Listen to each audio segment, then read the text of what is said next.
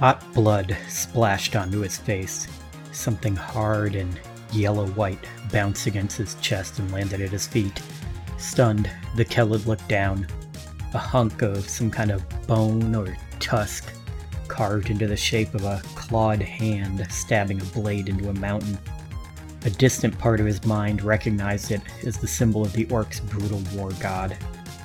A gurgling scream brought him back to reality.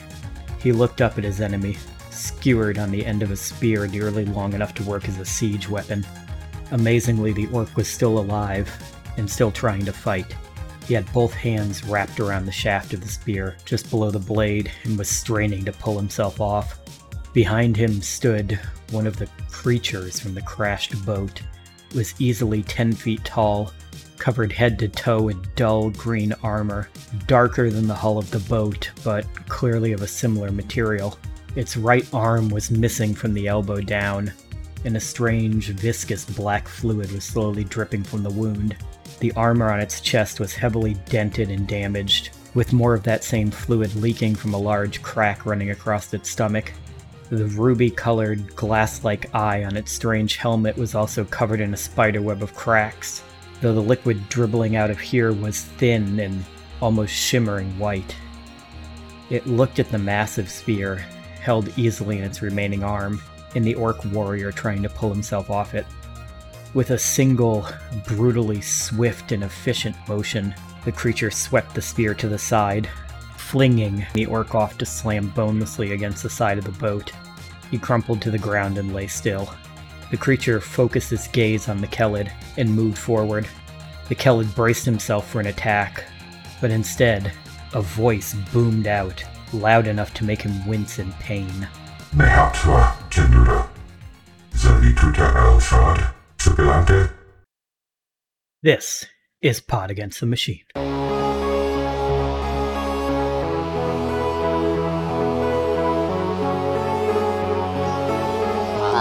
Pod against the machine.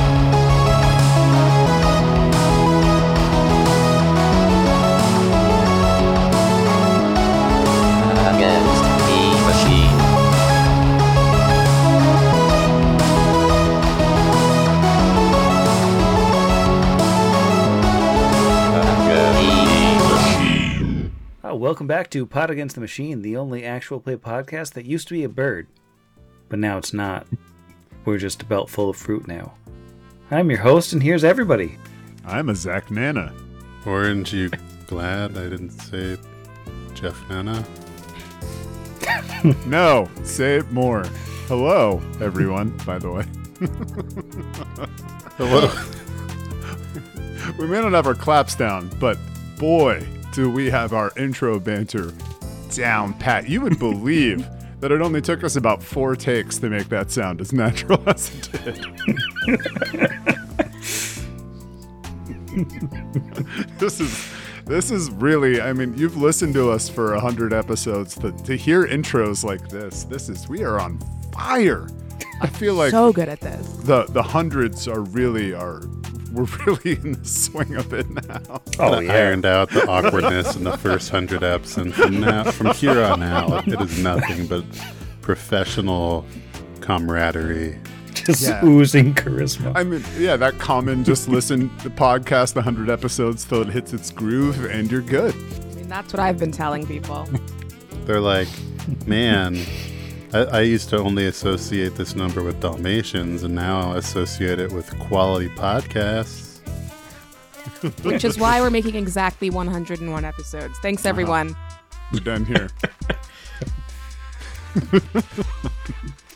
Well, uh, last week, weirdly, I can't seem to remember what happened last week, but last time on the show, last time we had a normal episode of this show, um, we had a shopping trip and some bullet making and getting a little healing from Brother Derviach and a little bit of light sacrilege in the Temple of Brigh, or not Brigh, Erastil.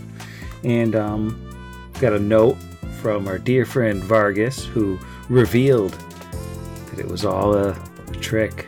He wasn't really coming to Idenvay. He's busy just power leveling. He's just beating level one go- goblins up over and over again until he slowly climbs up levels. He's cheesing it. It's not. It's not right. But um, everybody knows he's not dead, and everybody's a little bit mad at him. But at least we don't have to be mad at Brixby anymore. Yes. Only took 20 episodes, but I'm no mean- longer in the crosshairs as much. I, I don't know that Asher was ever too mad at Brixby. He definitely has that dad energy of not mad, just disappointed. Yeah, Kira and Brixby made up like three episodes ago. It's fine. Sure, they did. Yeah, we just, uh, anytime that we have anything rough, we just take some trauma and just bond that right over it. You just take the trauma and you bond it right over any of those problems. Well, um, it is evening at this point in High Home, and I think the sheer number of bodies has decreased over the course of the day. Basari left to find other lodging, and I think some of the miners who are in better shape have you know, resolved to leave town, and maybe some have gone over to the lumberyard to camp just so you know there's enough beds now. You don't have to step on people every step of the way. Is there anything you'd like to accomplish before going to bed and calling it a day on Rova the 11th? I think uh, not long after sunset, Alwyn gets back and he's got a cloak around his shoulders over the top of his uh, robes that he already has, and it doesn't look anything like what he bought.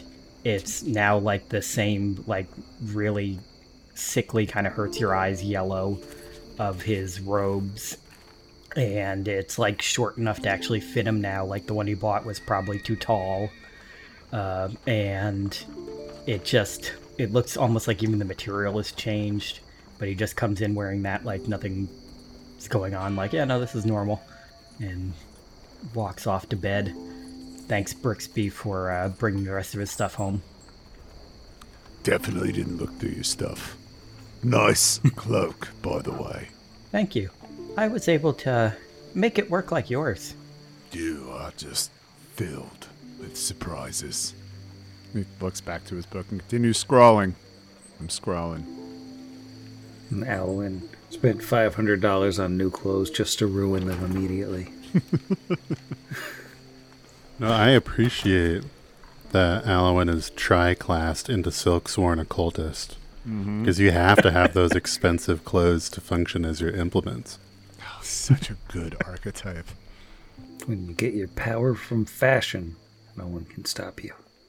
Um, well, as we bring down the curtain on a very productive day, everybody goes off to sleep in the little different bedrooms in High Home. In the middle of the night, when it should be perfectly dark, something wakes Kira up. When you're awake in your room, there's there's a candle burning on the bureau. I don't know if Kira would normally leave a candle burning, but there's there's one burning now. Maybe Kira doesn't even know herself. The shadows are dancing on the wall as the light um just flickers to and fro and they keep making these weird shapes like almost humanoid shapes and a voice comes out of the shadows. And it says, What are you doing so far from home, child? Um. Hello? Hello. Hi. Uh, I'm Kira. Who is this? I'm a friend. Okay. Friends are usually better communicators, but not always. Where are you? Doesn't really matter. Yes? I'm here, effectively. But But- I'm also not here. That's kind of the problem that I'm having. I can't see you, and you shouldn't be in here. Um, and my normal response to this would be violence. Um, Perhaps that's why I'm not here. okay, well that's fair. Uh, what? What? Can I help you? Well, I'd like to be your friend if you'll have me. Oh gosh. I have a great deal to offer you and your friends if you'll accept it. Answers, questions, power, whatever you want. I have a I have a pretty strong policy against accepting things from people I can't see. No no thank you. No thank you. Wait. What does being friends mean? Being friends is helping each other. What do you want help with? I. I don't need anything from you right now besides just to get to know you. I just want to understand who this child is, what she's looking for. Oh, I don't know if I'm really looking for anything. Maybe my friend, but he we're to find him later. Is that friend the uh the one-armed one? The the leftover? that like that at point she immediately goes from like half like kind of sitting up in bed staring at this candle to fully sitting up She's like how do you know that who are you As I said, I am your friend. I am his friend as well. A man who dies and comes back, dies and comes back. One must wonder how much is left. did did you do something to him because i don't care if you're not here i can find you i've got decent perception I haven't done anything to that man in a long, long time. you did something before I like to believe I helped make him the man he is now, but now he's in his God's hands. We shall see if his God can make a weapon of him. well if you want to be friends can you can you send him a message I can try. What would you like to tell him? Kira rolls over, grabs another bar napkin 'cause she keeps them just on the on the side thing. It's like, friend here. This is a map. Don't worry, he'll know what it means. You just um tell him we got his message and we miss him, and we hope he comes back soon when he's done with his thing. I'll be sure to let him know as soon as I can. I'll let him know that you miss him. Did you know that your mother misses you? I suppose that that's not entirely accurate. She misses the idea of you. She doesn't know that you're out there, really. What? How do you? If she could see you, child, she would want you to be strong. She would want you to be so very strong. How do you know? And I know a great deal about her. She would want you to shake the very world with your anger. Do you think you can do that for her, child? I. I guess so. I don't. I don't think I'm angry. I think I just care about my friends. Perhaps you'll have to find a way to get angrier. Perhaps I can help you with that. I think the candle winks out at that point. The, instead of the shadows dancing on the wall, it's just a just a dark room. And no more voices, I assume. It seems like when the candle went out, that whatever presence that was ceased to be.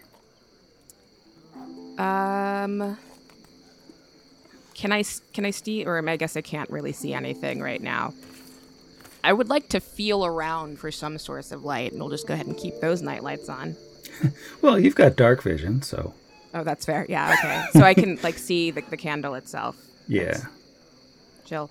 I'm gonna go relight it very cautiously. Lights like a normal candle. I will like wait a couple seconds to see if I hear anything. I assume I don't. Yeah. Voice doesn't come back. and then take the candle just back to bed and just sit up and uh, bedazzle. The candle just gets sparklier and sparklier over the course of the night. truly, truly, a, a, I don't know what it is. It's nice. And um, yeah, morning comes without any further incidents. You've got a whole day in front of you. I do feel the need to say that I, myself, Izzy, would never talk to a disembodied voice in the middle of the night. I would take my cat and I would go away, I don't know why. which is what I recommend all of us do, but you know, adventure. anyway, next morning. I wish I could agree with you. I'm dumb as hell. Izzy, I would totally talk to that candle. I would be like, Tell me more. Nope. Don't do that. After meeting Alwyn in the chicken pens, it's like Asher just expects any morning to hear like roosters crowing and Alwyn to be there in with them, being like, "Cockadoodle doo." I just needed to speak that out, so it wasn't just in my brain. Even if there are no roosters, Alwyn's just doing it anyway, standing on a fence. Alwyn, get down from the roof. That was that was my contribution that did not break the continuity of the scene, uh, and really kind of apropos of the previous conversation. That's what Asher was dreaming about while this conversation with the hero was happening. How does he always get on the roof? he must be exceptional at jumping. Perhaps we should have a, a vertical leap competition. Leap off. Um, I think Kira's been up for a while, for once. Just just bedazzling that candle, which is like down to like nubbin of glitter. I think um, Brixby is woken up and he's and tracing his finger over the kind of jagged, almost hieroglyphic uh, lettering that his spellbook is transitioned into, and he's looking at a piece of paper that he keeps with all of the other pieces of paper, the pieces of paper that he shared with Asher, so he could learn that language that he learned so far underground so many years ago himself. Um, and he just takes an extra moment preparing the spells that morning and then closes the book. And for the third time, looks off into the distance. It's a lot of that. What's he looking at? Pensive staring. Waiting really someone makes for good radio. yeah, he's looking around. He's like looking over at you, and then you look at him, and he's just looking away. Yeah, that, Oh. that it. Perfect Oh, for our no, never mind. For a second, I thought we lost your. Nope, nope. That was just me demonstrating how pensive I can be on a moment's notice. Daniel Day Lewis mm-hmm. podcasts. Daniel Day-Lewis. First thing that man does when he look, walks into a room is just look at something, and that's how you know he's an exceptional actor. for seven hours. Is your friend okay? He's just been staring at that poster of a kitten all day. Hang in there. uh, so yeah, Brixby finishes preparing his spells, and um, I think uh, he'll wake up and maybe notice that Kira's up earlier because usually I would I would imagine canonically is the last one up always because because teenager, and uh, ah, you uh rarely up before me. You have a bad dream. Kira is like staring at her candle, really again not even really doing anything with it, just kind of pushing around hot wax and glitter. Um, and when Brixby talks, she like does that full like just six inches off the off the floor, kind of jumps like ah, uh, no, yes, maybe. Hey, you didn't hear a candle talking to you last night, did you? Because I also didn't either, depending on your answer. No, no, I don't, I, I don't think so. Okay. Uh, yeah, no, I um, had troubled sleep. Lots of, lots of strange thoughts, but sorry to hear. Candle, you say? Well, no, right? Because that doesn't make any sense. It was like maybe a dream, probably a dream, like you like you said. Was it all like, be our guest, be our guest, or was it more like? That's what they sing, right? It's I'm not a Disney yeah. kid. I'm I'm one thousand percent not. So that is the best that I can do. Did the candle look like Lenny from Law and Order?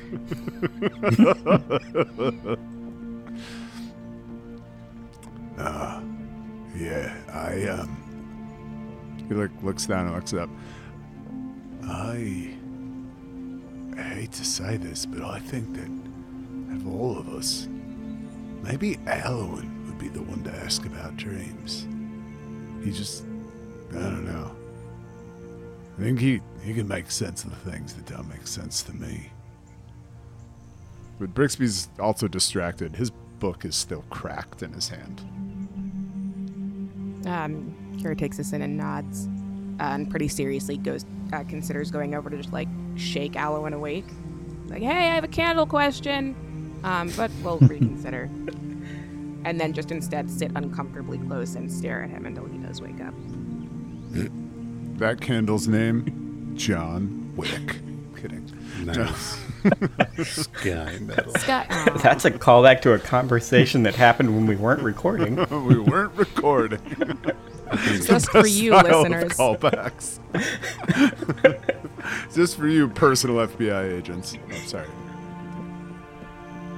Asher uh, had kind of been quietly repairing one of the broken mundane guns and didn't really say anything while Kira and Brixby were talking, but while she sits there staring at Alwyn in his sleep, uh, Asher would say, You know, when we were in Scrapwall in the Clockwork Chapel, I was awakened one evening by a strange voice, and it asked me questions and talked a lot about shadows, and at the time I thought it was perhaps exhaustion from all the ordeals we'd been through. And now I'm not so sure if perhaps someone is watching us or keeping tabs on us somehow, and if it might have been that same voice.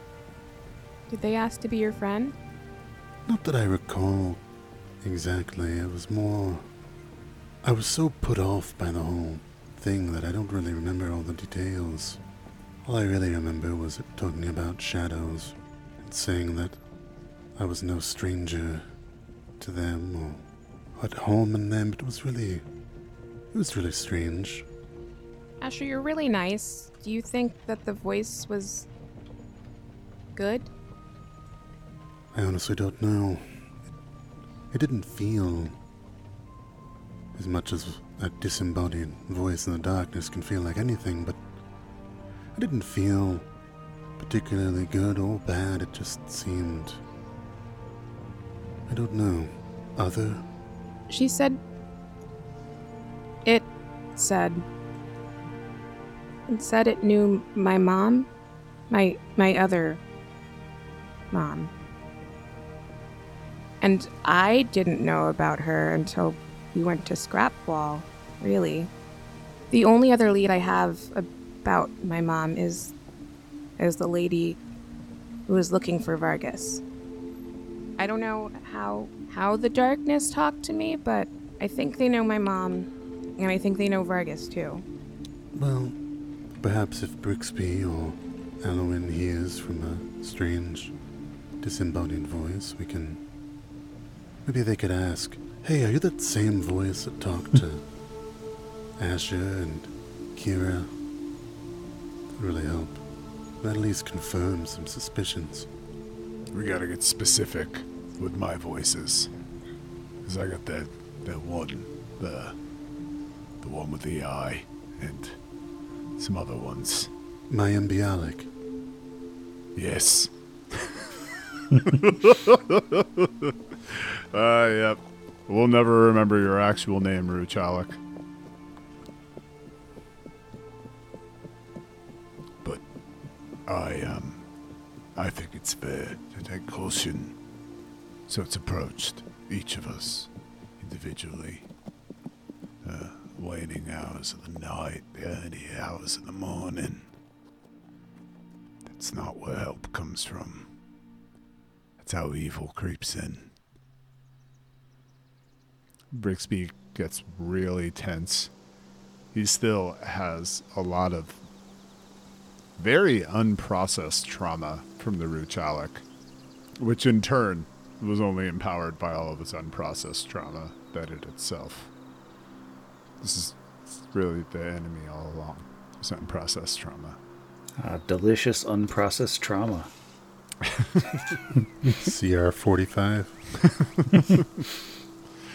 So, um, well, Brixby looks like he's about to say something, and he's still holding his book. There's like a piece of paper that he's using as a kind of very evident sort of marker in there. He's looking at his book and he looks up. He's like, I think it's time to go to the Badwater. I feel strong enough now. You don't even need to roll a sense motive. That might not have been the thing that he was initially going to say. But he then puts on a more resolved face and says, I think it's done. We should talk to Red Fang.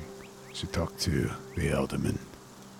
Perhaps if we need any more information. But I think we should head south. We need to find that spy. Yes, I, I believe it was Lady Gwendolyn who first discovered the old bad water. It made her feel like she couldn't love another. couldn't help it. I can tell took a that's a, joke about music because I don't get it. Yeah, it's a no Yes. doubt song. Ah, Yeah. let's see, you've got no doubt about it. Oh, um, I apologize. It's okay. She isn't a Hollaback girl, in case anyone is wondering. Is an I get that one. important distinction. Yeah. So, uh, is there a copy of the Daily Stag? Oh yeah, of course. I'm gonna pick that bad boy up. What's the headline? Cowardly counselors conduct clandestine collusion. Today's top story is a big one, family.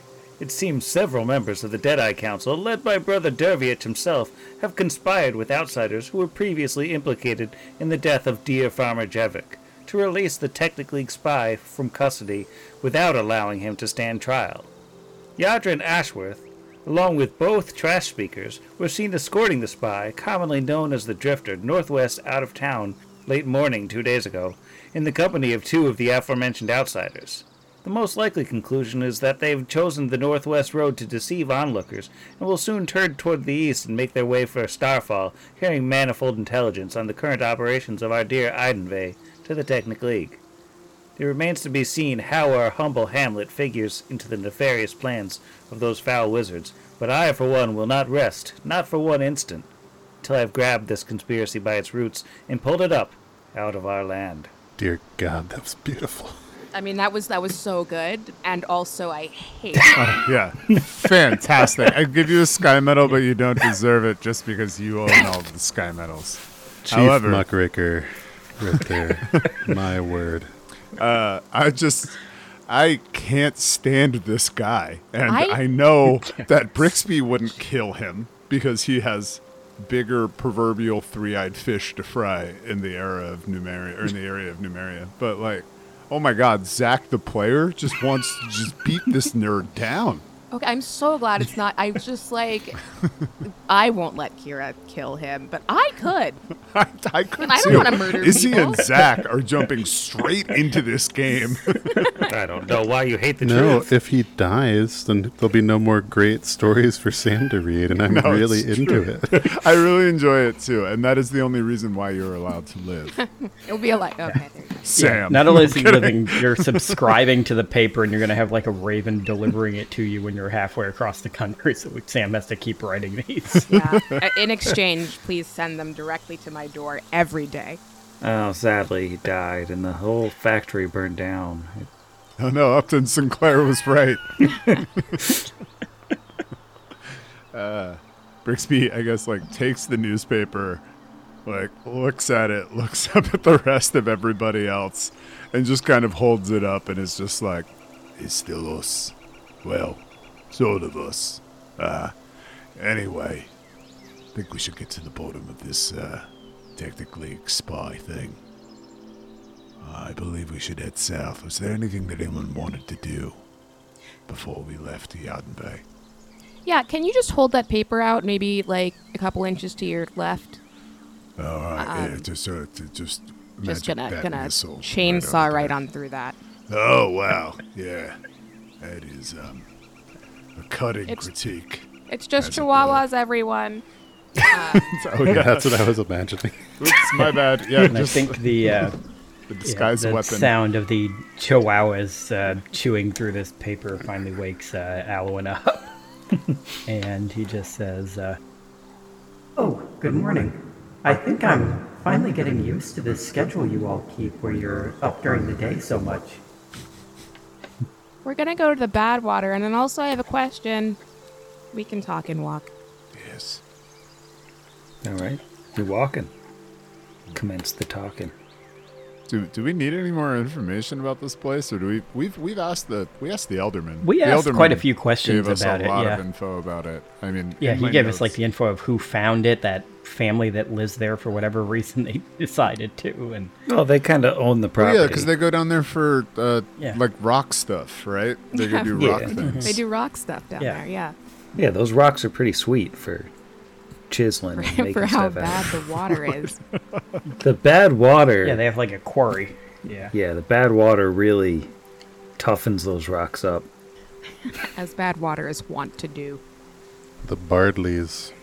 Amina Bardley, matron of the stonemason family. Oh, yeah.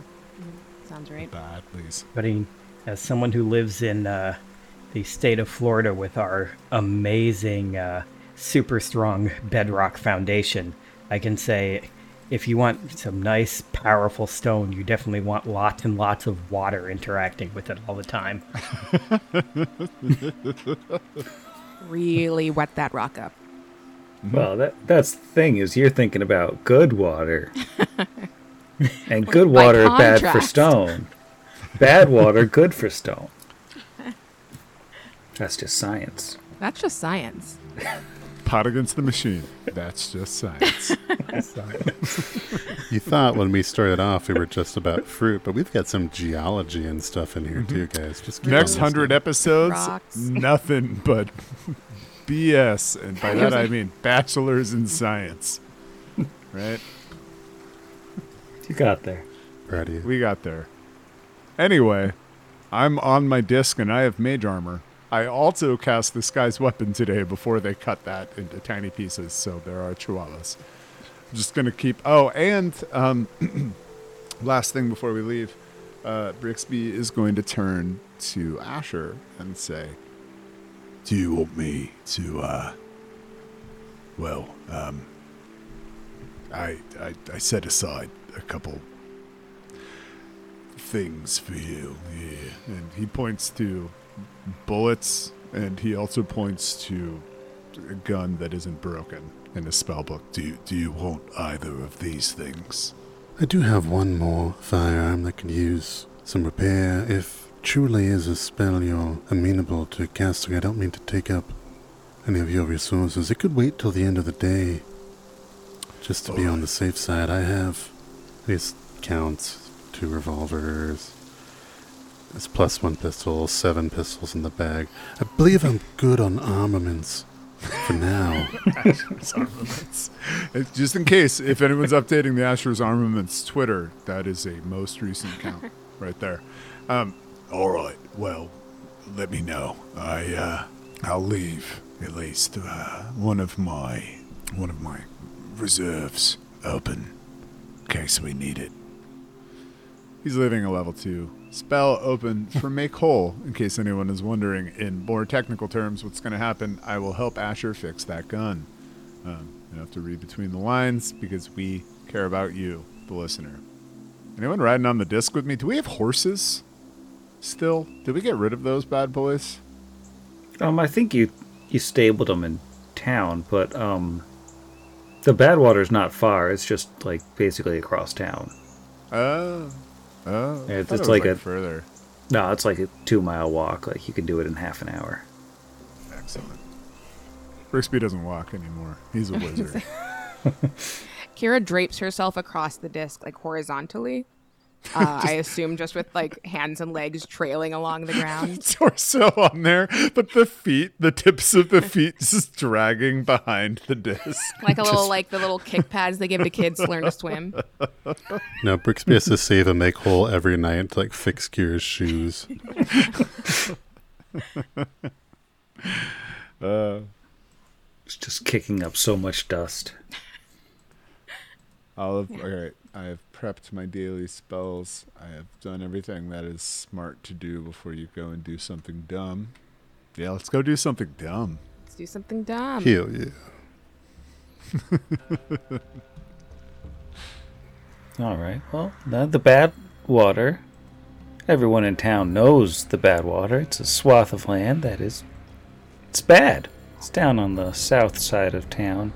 It's still within the the wall. It's just down all the way at the southern end. Not a lot of people living around there. Uh, obviously, you have to pass through the Bardley's territory, but I mean it's a pretty big rocky expanse of nothingness, basically. So you can walk by without actually encountering them unless you specifically want to go over to where their houses are or where the people are digging up rocks and hauling and stacking them. I'm good.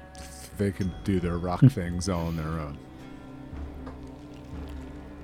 Unless we want to talk to them.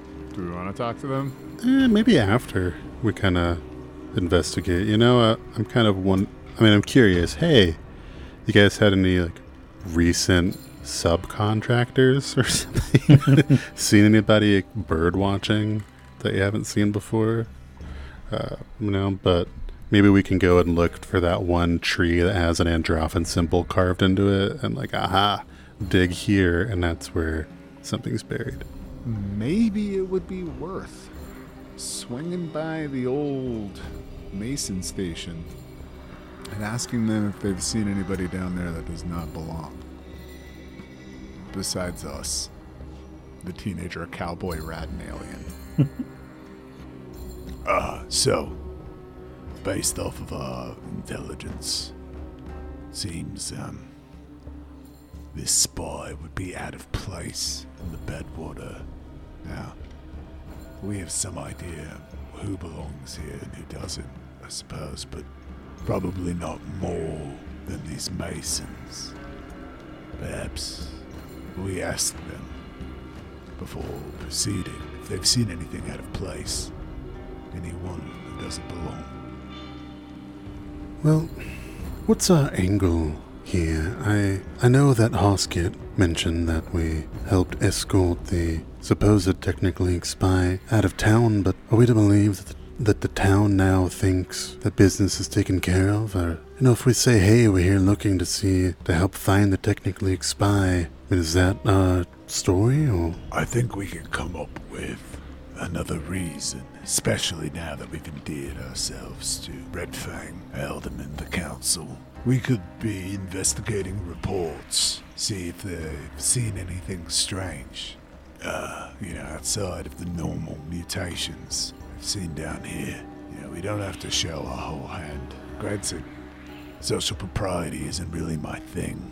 It's more all of you with your positive uh, charisma scores and whatnot. It's more all of you. But I imagine we could probably give ourselves a more official reason to be here. I mean, Aldrin did speak rather highly of the red fish. We could say that we're. ask where the best spot to fish for them might be, and. Uh, maybe not. I mean, uh, we could be. I think we could be a bit more explicit. We have very little to lose in terms of we're looking for suspicious characters in the area. This is an insular community. It seems to be the type of thing they would be like. Oh yeah, that guy over there. He, he doesn't live here. Fair point. Sounds like you'd prefer to speak with them first before we go exploring then. I'm always down to jump two paws in, as it were. They might be able to save us a little bit of work. We don't know who belongs here and who doesn't. We'd have to discern. Perhaps, you know, they could be like, oh yeah, that's the normal rock zombie that, that works for us and collects rocks. Don't worry about him or whatever. So is in the back of his Dracula. Back on my Dracula. Don't sue us. Robert Zombie. Rob Zombie. He's gonna do worse than suing. Robert Zombie. He's gonna send Power Man 5000 after us. Oh man. Kira, what do you think? You haven't been kind of quiet this morning. I, um, yeah, I'm just tired. Uh, let's go talk to these people. Uh, we'll talk to them politely, like with Asher words, and if they don't listen, we'll talk to them less politely, like with small dogs. Yeah, Yeah. That's my Kira. Let's go. Uh, well, if you approach the house of the Barleys, which is kind of a ramshackle set of like cabins that have almost been built together, like as the family's expanded over the years, they've kind of just like continued to add like more and more rooms to it as they add generations to the place. And there's an older human woman uh, sitting on the porch not in a rocking chair, but in a like straight back chair that doesn't move because she's very serious. And she's looking out at all of you with eyes kind of narrowed as you all approach. She'll kind of run a hand over her jaw as, as she sees the, the lot of you coming and say, um, uh, What can I do for you, strangers? I will say uh, Alwyn does have his hood up again. We, we can just kind of assume anytime we're going somewhere new, it's weird lumpy hood head, not uh, creepy face. Good morning to you. Might you be Amina Barley, the leader of this family? Uh, the very same, but um, who's asking? A pleasure to meet your acquaintance. My name is Asher, and these are my friends Kira and Brixby and Halloween. She just stands there like she's waiting for more.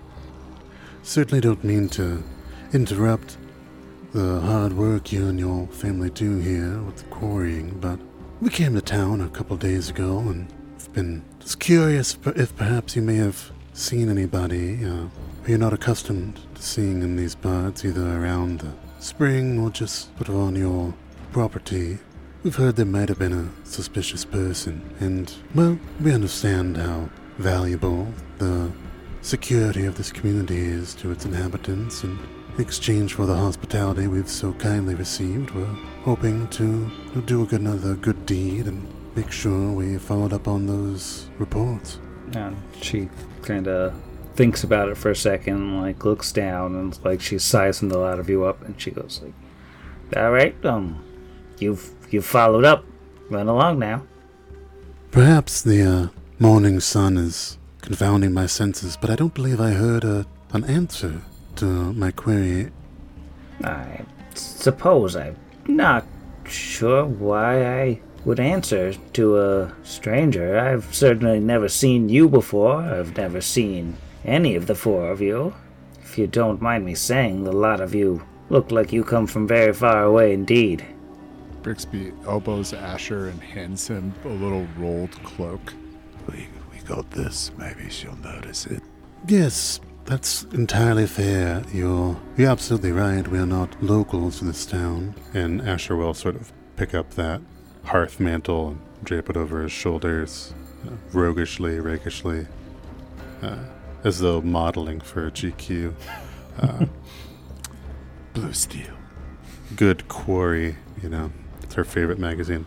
Uh, We were gifted this uh, by Aldrin Ashworth, affectionately known to his friends as Red Fang, in exchange for helping take some of the work off of his shoulders. See, he's rather a busy man, and and he's just kind of name dropping at this point.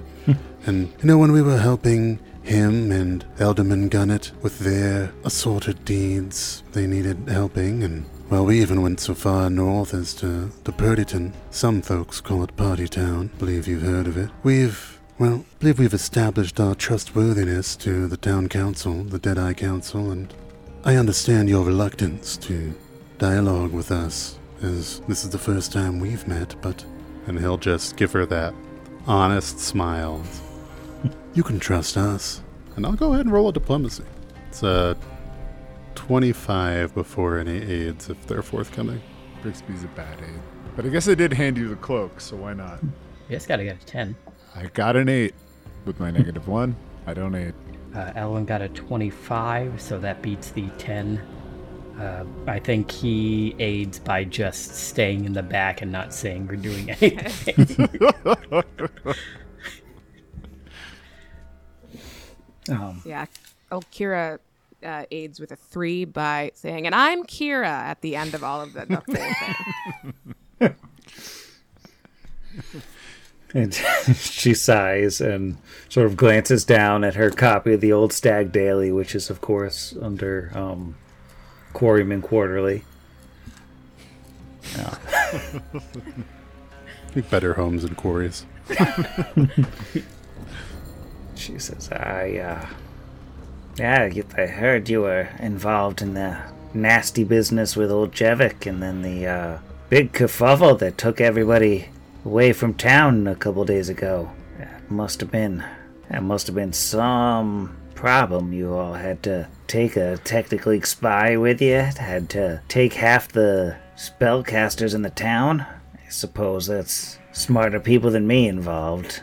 If you must know, that that day when you were all off gallivanting doing whatever you were, I don't know if somebody got the idea that there would be fewer eyes out or, or what, but I did spy someone snooping around all along the coast of the, the Badwater, and that they were too far away for me to get a good look at them. I, I called out, tried to get them to identify themselves, and then they took off running. My eyes ain't so good anymore, and I certainly ain't fast on my feet, but sent my grandson to chase after them. He's he's blessed with legs like a deer, but he, he couldn't catch up. Whoever it was, they, they must have been fast. Well, that is certainly useful information. Is your grandson around that we might speak with him? And also, uh, which direction was he heading? Was it back towards the rest of the town or elsewhere? Uh, this person was on the, the far side of the quarry, but they, they ran up to the north and uh, disappeared into the woods. And uh, the, the boy, he, he should be out back, up to some nonsense.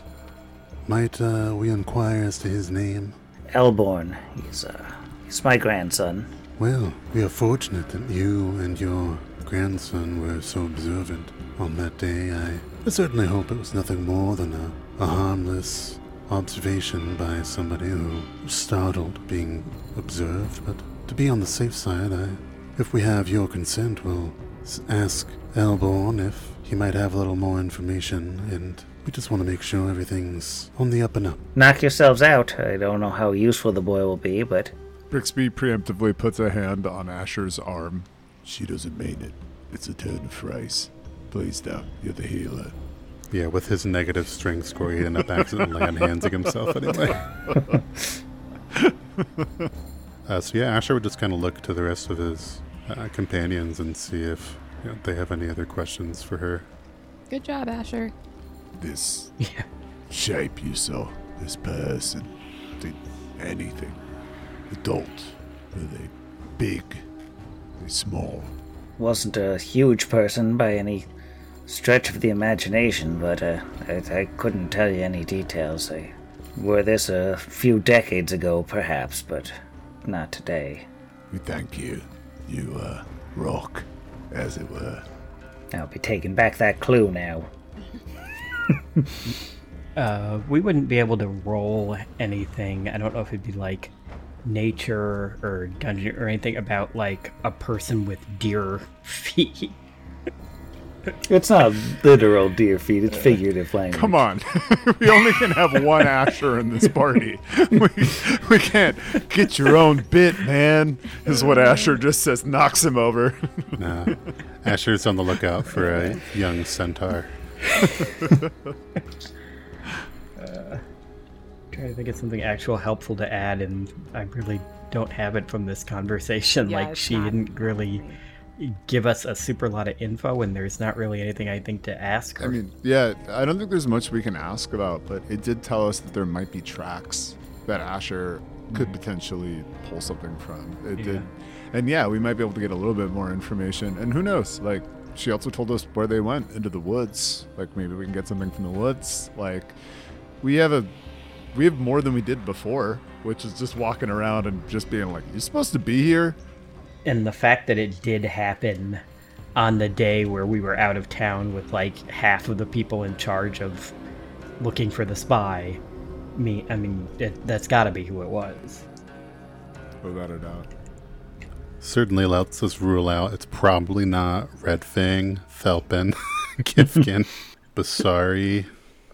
And anybody else of like substantive size or built, right? Like, I mean, at the mm-hmm. very least, she was able to narrow down that it wasn't like a particularly like. I mean, granted, we don't know. There's plenty of shape changing magic. We definitely, especially mm-hmm. at the level that we're at now, can't discount that. Especially someone as duplicitous as a mm. Technic League spy. But Yeah. Yeah. We've already ruled out newspaper guy, right? No, Definitely not we him. hate him. No, we are not. And we will, even if so if fun. if he's ruled out, he's not ruled out. The evidence may ruled rule him out, but my gut, I've got a hunch, partner. This guy's bad news. Even if we discover it is Hoskett, we've just gotta wait until like the latest possible time. Just to get a few more issues of that old Stag Daily. I mean, we can bring him with us. It'll just be a very unpleasant experience for him. Just every day, punch him in the face, just a little. Hit him with a rolled up stag daily. Thought you were gonna say you have to wait for the opportunity to shout "Stop the presses." Yeah, I can't wait till we yeah uh, insert Newsies reference here. we open the gates and seize the day. There we go. That's it. That is what we call fan service that you can expect for the next 100 episodes on Pod Against the Machine. After our sponsors. We don't have It's sponsors. just science. Uh, yeah, I'm down to go tracking. Before they leave, uh, Mikura will uh, hand a just a very plain sticker that says "You rock." Period, with a picture of like a small stone. Yes. There you go, ma'am. Thank you for your help. We should have asked the boy's father. Is he around or is he more of a rolling stone? Uh, the papas go that way. Anyway, I'll see She you later. glares at you even harder. Just discs around the corner. Yeah, because if there's nothing a person like a, a mother or grandmother loves more, Truly it's loves. asking about the father of the child. and, and- and with an intimation that he isn't there at all. Uh, yeah, no, absolutely. Um, really just forced all of the, the rock humor that we could out of this. Um, Just light misogyny. Just a treat. saying, Papa was a rolling stone. I just wanted to make the joke. Let's go talk to her. I smelled what you were cooking. I can't even. That was I my appreciate that. That rock. I, I got. Yeah, that was good. Good job. Dwayne. so we look for a uh, a centaur boy named Elborn. Elbow, where are you? Are you going for Elborn first? Or are you going for uh, track tracking first? I think we're gonna talk to Elbow. He's Yeah. like right out back. Do- oh, I didn't know if we wanted to look for the tracks just because they were already like a full day old. They're not gonna mean, if- I mean, they are gonna get old. Okay. if Elbow's in the backyard, and it, if yeah, you could I say, guess yeah, if he's just literally sitting behind the house, yeah, we can talk to him Immediately first. outside. And if he's like, you know what, this guy, what, whatever it was, was running, it had like a weird limp, and then it could help us, uh, d- you know, differentiate which tracks might be theirs. Yeah, Uh, true. Totally. Yeah, I guess it wouldn't take that long to talk to him. Uh, If you head out behind the awkwardly shaped house, um, there is a nine-year-old boy uh, in the back there. He's got like this setup where there's like these uh, boxes. Um, he's got set up like on a fence, and then he's throwing rocks at them and trying to knock over more than one of the little like juice box sort of things at once. And he jogs over and sets them back up. You know, he's having fun. He's being a kid. This is the Golarion equivalent of taking your little BB gun out and shooting things in your backyard. Well, in you. Idenvay, he can't have a gun, you know? No, it's true. Unless he's Asher. He's got a hand crossbow. Someday. That's a great shot. Trying to endear myself to a child, a la Toby. No, that's a much better idea. My first thought was like, Kira walks up to him and is like, hey, little boy. But that's terrifying. So I didn't say it. hey, kid, want some candy? Hi, do you want to play with these chihuahuas? Hey, you know what would be better than those rocks there, kiddo? Is one of the guns my friend has in his bag. Hey, like guns, little guy? Come here, little elbow. yeah, since we're really yeah, let's cut all of that out. Cut the whole thing out. He is not approached by the six foot tall orange woman to ask him. Instead, a six foot three human looking men with a cowboy hat and a charming smile. And he's still canonically wearing the hearth mantle over his cloak of resistance. Because well, you know what's cooler than one cloak? Two cloaks. Uh, well, that was quite the throw you had there. Are you perhaps elbowed? And he'll look over at Asher and then he'll say, uh, So what if I am? Well, I heard from the smartest woman I have ever met out of on that front porch that there's no faster, more perceptive boy than her grandson Elborn. So I thought, well, we've got to find out for ourselves just how much detail this kid could possibly be able to recount to us. because I heard that while we were out on town, uh, out of town a couple days ago, you chased after some person around the spring, and we were really hoping you were able to get a good look at him. And he sort of frowns and goes, oh, Well, I chased somebody, but I think they cheated. They, there's no way they were faster than me, but they were just just disappeared. That does sound very improbable that they could outrun you. Before they disappeared, though, were you able to determine any anything about them that was particularly memorable? Color of hair or clothing that sort of might be able to help us pick them out in the crowd? Maybe a name tag, but on the back of their shirt. He says, Well, I- Like a sports jersey. The back of their Jansport. I didn't get a great look at them because they had such a big head start and then they cheated and everything, but I might have gotten something. Ooh, that something does pique my interest. What, uh, what can we. Hmm, I'm trying to think of a non creepy way to be like, what's your price, kid? Uh, Asher will, uh, kind of pull a, a silver piece out of his his pack and just kind of flick it off his thumb and catch it and say, Would this jog your memory, young man? He says, Maybe, but it just kind of looks like it's the wrong color. Kid, look at me. I will make you invisible for eight minutes. What is the biggest dream that a young man of your age could have, but to not be seen in whatever it is that you want to do for eight minutes? you tell us. No one has any idea where you are. You could do whatever you want. I give you permission. Chaotic. His eyes go absolutely wide at this offer. And he goes, Okay. It's a deal then. Brixby reaches up, pulls off one of his eyelashes, jams it in some gum arabic, and is holding it. That's all I need from you. And you know what we need. He says, I, I get the silver too. Yep. Deal. And then he'll um like run over to a, a corner of the um yard and say that you can't go back on this. You No, I promise. wouldn't. I wouldn't. And he'll um, lift up like one of the posts. Uh, looks like it's like broken off at ground level, and so he'll, he'll pick up the fence post and pull out a little round thing, and then say, and let the post go back down. Just, they dropped this when they were running away, and it's this little concave brass disc about two and a half inches in diameter, with a, like a little elastic kind of like finger sized loop on the back of it. Can we roll anything on this? If you want to roll like a knowledge local, Ooh, the Loke. Ooh. Rolling not 20 for a 31. Wow. that's a That pretty. sol- obliterates my 23. I was feeling really good about a natty 18. Sorry. Brixby is really on the same level as the small chaotic child right now. So at some point, um, perhaps in the not too distant past, I would say that Brixby has very clear memories of seeing somebody playing a pair of these. They're finger cymbals, or at least it's one finger cymbal. It's not much good without its partner.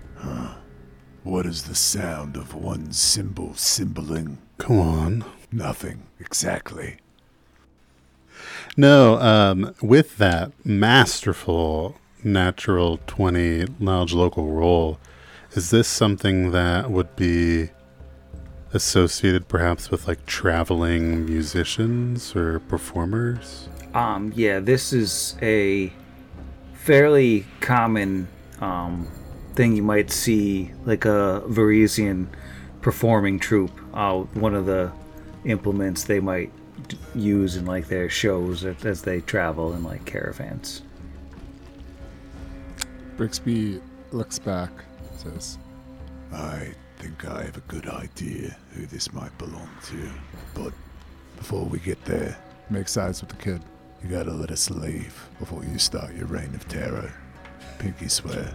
He goes, you can't go back on it, and you gotta Yeah. give me the silver before you do the thing. So Oh, yeah, yeah, otherwise, you you, know won't be able to find me. I actually, I still have one gold piece left from all of my. You can have that as well, kid. Here you go. And uh, but uh, you gotta leave us alone until we go. You can, you can raise all the hells after. Okay. your honor. I, all right, I I promise to try not to tell my grandma that it was you. Remember that I have your eyelash, and Is that bad? No, yes, it is. But it allows me to work my magic. So, all right, yeah, I'm gonna take your little finger. We're just gonna comply right here. Yes, excellent. All right, kid. Give him hells. It just makes the nine-year-old invisible for eight minutes. Oh, Uncle should- I feel like I feel like you should have bluffed him and told him he was invisible. Well, that would have been excellent. The only thing more chaotic than that is allowing the nine-year-old to be invisible. We should get out of here as soon as possible. I have never been this scared. It is time to go. Just leap over the fence. Before we go kicking the door down on the, uh, the logging camp full of Varisians, maybe we should see if there we could find any other uh, identifying useful pieces of information around where they were connoitering. I agree because we actually don't even know why they're down by the Badwater still, right? They just mentioned that they're there doing something technically, but we don't even know, right? Why they're exactly there? I can't Uh, remember. The note mentioned that, like, yeah, we do think this is just like what was in the Silver Mountain. That's what it is. The uh, mutations so- and Yeah. stuff. Yeah. yeah, they think whatever is causing the bad water could be related to technology because there was similar nasty water somewhere around Silver Mount, I think was what our thing we found said. That makes The sense. note that the fake bird had. Afflictions Yeah. consistent with mutagenic gas poisoning as is positive from the Silver Mount expeditions. All right. Well, I completely agree with Jeff um, in terms of definitely still want to investigate the bad water since we're here. Um, but I think we know where we're going to go when we go back to town. The pitchfork store to get a mob. And bring them to the Varisians. All right. So, um, to investigate the bad water, it's a it's a non-trivially large area, but I mean, you had know approximately where the person was, and um, and Elborn gave you a decent idea of where he chased them. Uh, so, if you want to roll in a survival check to try to pick up tracks, I will attempt to aid. I will attempt to aid but not do my own because I have a minus two in this. I will also aid. Actually, can you aid uh, with survival when it's uh, not uh, That's a D12. what do you call it? I don't think it's a into it? trained only skill. Yeah. You check the skills. Uh, oh no, it's not. Okay. Maybe it's No, we'll it. overkill, Okay. uh, but I'm gonna throw my sky metal on this because my bonus isn't great.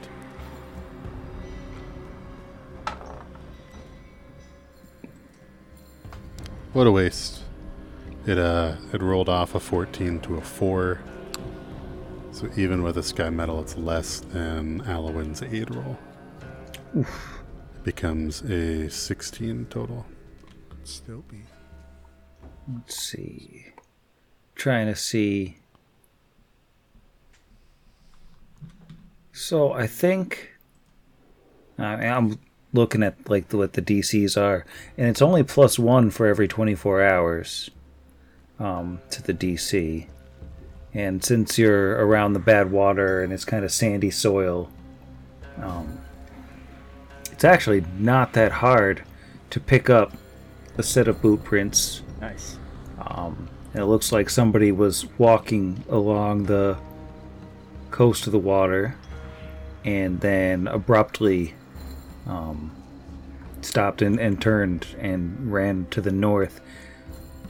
But following these tracks a little ways, um, all the way up to the tree line, right after they cross the tree line, gone.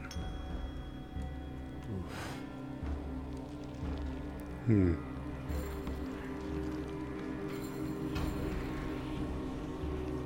Perhaps they're like a bird and only fly away. We don't know where their home is. Yeah. Where, where their soul. Thank you. You're welcome. Hmm. So either like a pass without trace situation, or a wild shape, or a teleport, or if it's technically, we assume it's arcane. Or technological, even. Yeah. right? Ooh, fair. Wow. So it could be, yeah, some sort of item, could be some sort of spell.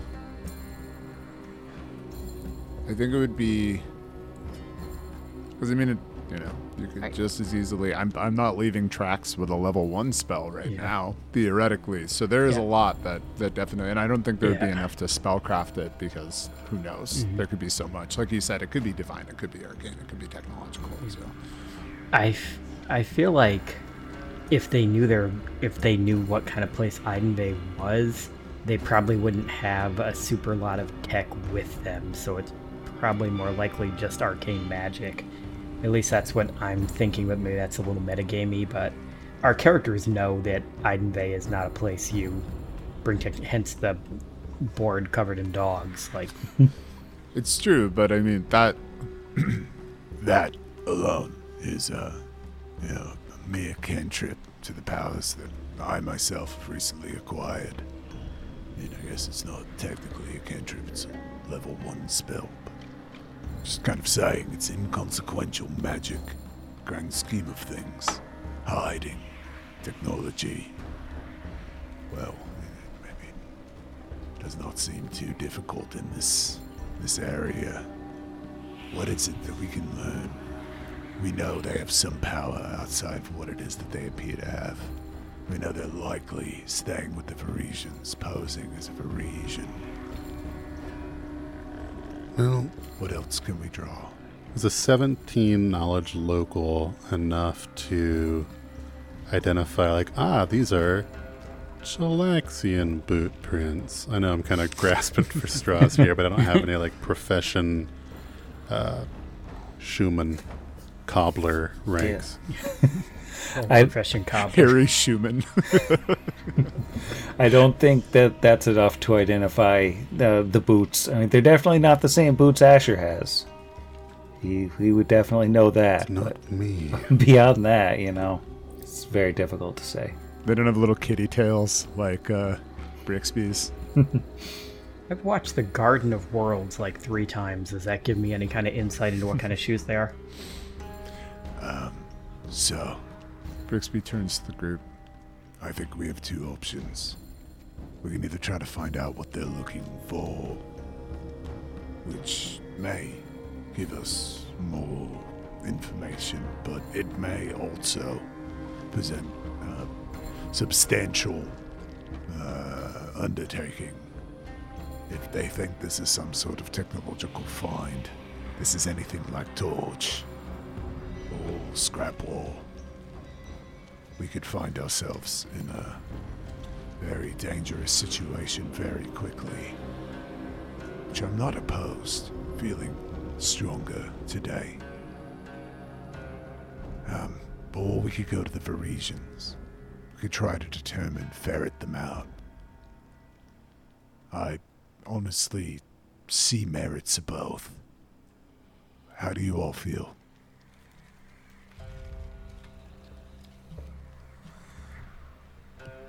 I think if we catch this spy, then maybe the newspaper will stop being so mean to us. So, in that case, we could hang around the town longer without having to worry about overstaying our welcome, giving us more time to explore the Badwater. That is true. But. Well, let me say I have an idea before we visit those Varisians that might. I don't know. Require a day or so. I just feel if we've already made this trip, might be worth looking while we're here. I'm not opposed to investigating, certainly, but I also perhaps have read one too many novels, but because I'm very literate. Um, but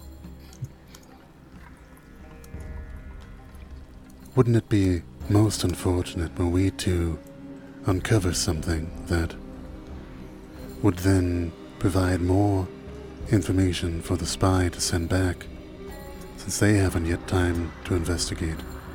If they have the magics to be scrying upon us, I, I don't know. I'm, I'm inclined to, you know, as you said, we've we've made it all the way, both miles down here, and so we may as well walk around while we have Amina Bardley's consent. But as for in depth geological studies and technological excavations, may do to see if we can't locate the spy before we get that deep into things. This is true. I, personally, do not have the means to discern lies, to determine truth. I think that would be a useful addition to our investigative retinue when we do happen upon this band of merry travelers. I agree. I'm not quite sure we should get mired in exploration. We have no idea. I mean, past experience, what awaits us. Um, so, I, I do think that it is, it's worth. Um, I mean, it, it was, it was spooked. The spy by the child. We don't know how long it is that they're even going to stay. They might think that their cover is blown. To borrow a turn of phrase from a place that I got it from. I don't know if that's how people talk. Uh, the spy was spotted by a child. They might not even. Uh, boop, third time. The spy was spotted by a child. They may change their cover soon. I agree. There's an element of expediency here. Perhaps we give the area a cursory search, head back to town, let Red Fang know. Maybe enlist the help. Someone that can help us tell truth from lie.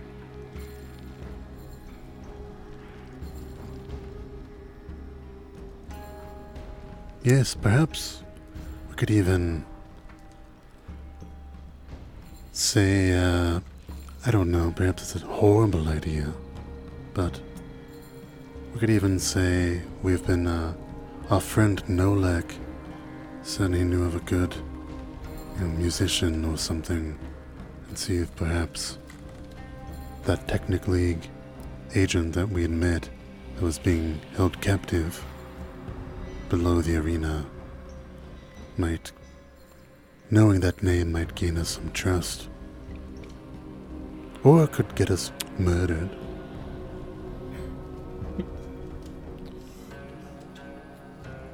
I, I do believe we should probably learn as much as we can about this band of travelers before we approach them. Who their leader is, they've had any run ins with the town. We might, well, we might be able to have them help us. If we tell them, maybe not what it is that we're looking for, but that there's someone imitating someone amongst their ranks. Might be enough.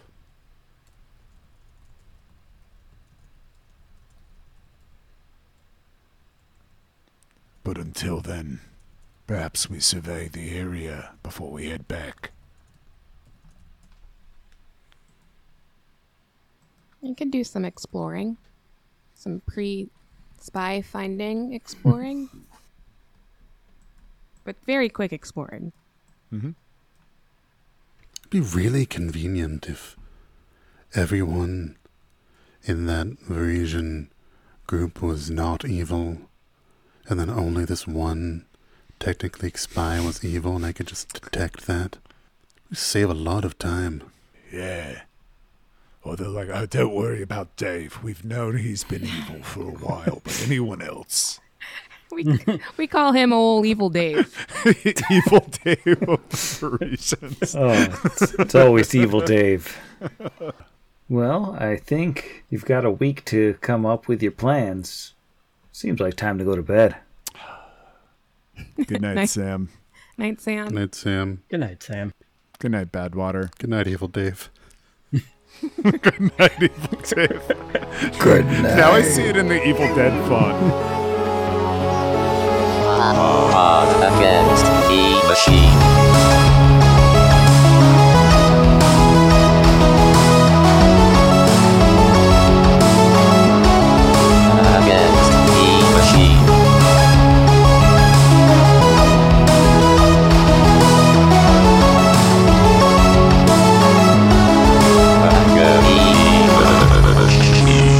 Against the Machine is property of Network Against the Machine LLC, all rights reserved. Pathfinder and the Iron Gods Adventure Path are property of Paizo Publishing.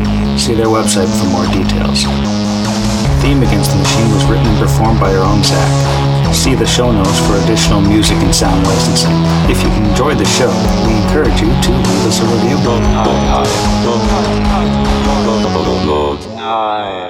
I'm still trying to think of a fruit. I guess raspberry kind of has a Z in it. But banana doesn't. So like you could go with anything. Mm-hmm. Yeah, Yeah, there are no rules. Yeah, it's gonna say Zach clearly went with one that matched his. I'd Is say the Zach granite. Kiwi, but that's actually the kiwi is the only thing I'm allergic to. It's not like bad. I just had this experience where like my partner was just like, I really love these, and I was just like, they're good, but like I just don't like how they make my like throat swelling? and face itchy. And she's just like, yeah, that that shouldn't happen. Like, Don't eat Yeah, that. no, Please just hand me the That's EpiPen. I awful can't because they're anymore. basically better bananas. I feel so bad about that. Oh, I wouldn't even. Mango apples and oranges, my guy. Like kiwi and Well, they- banana. Uh, I'm, They I'm- have a very similar taste, and they have a lot of the same. They have almost the exact same. Uh, Are we talking about the them, like same the- fruit? Sam. I like Payne. my- those little green. Yeah, I like they my have this, fruit. They have very my- similar amounts of like. Uh, what's it called? Like, uh, not is it potassium? But there's a lot of potassium inside of that those Yeah. bananas, and I I would know believe there's. A, and I mean, there's tons of vitamin C inside of kiwis. Thank you for joining us for fruit Hey, fruit against the fruit. We've done Nobody it. else thinks kiwis and bananas taste a lot alike. Just kiwis are more kind of citrusy. No. Bananas don't make my oh. face itch, so I that's a big that's a big It's, it's a portion of win. the kiwi flavor. I feel like me. nothing really tastes like a banana. It's kind of off in its Plantains. own world. No, I plantains mean, are really. just They special actually honestly don't even that But- much. Plantain is a banana. No, I would. Doesn't count. Like famously, bananas don't taste like bananas, right? There's that there's that whole thing about how bananas used to taste different, and they taste like Mm-hmm. Cavendish banana-flavored bananas. Things. Yeah, That's the whole which is, I think is awful because banana monocropping. flavored things taste worse than regular bananas. Wait, Anyway. words like you don't like bananas? I do not like bananas. It's like ninety percent texture, unsurprisingly. Oh, no, not surprising at all. Uh, What about frozen good. bananas? Love a I little mean, I red guess banana. I could do a frozen banana. It hurt hurt my teeth, but I'll Oh, I'll take yeah, that the chance. Chocolate, chocolate dipped dip? frozen banana? Yeah, chocolate dip. Uh, Oregon do this. actually has a it's a banana coast. We have Oregon coastal bananas that were uh, like an I think it was Oregon State University that like bred a banana to grow on our coast naturally. And yeah, so we have Yeah. little little Oregon coast bananas. Oh. Now I'm assuming if that it's Oregon doing it, so they're like real wild bananas are only like that big and they have nine million seeds in them. Probably. and uh, boy, do we love them. You know, you just pull out your banana spittoon, crack on in, peel the five different shells on the outside. I don't understand why you'd want one from a store when we Nah. have perfectly good seedy Oregon Those coastal natural bananas. Peen Dubs, Chalk Nan dip, John.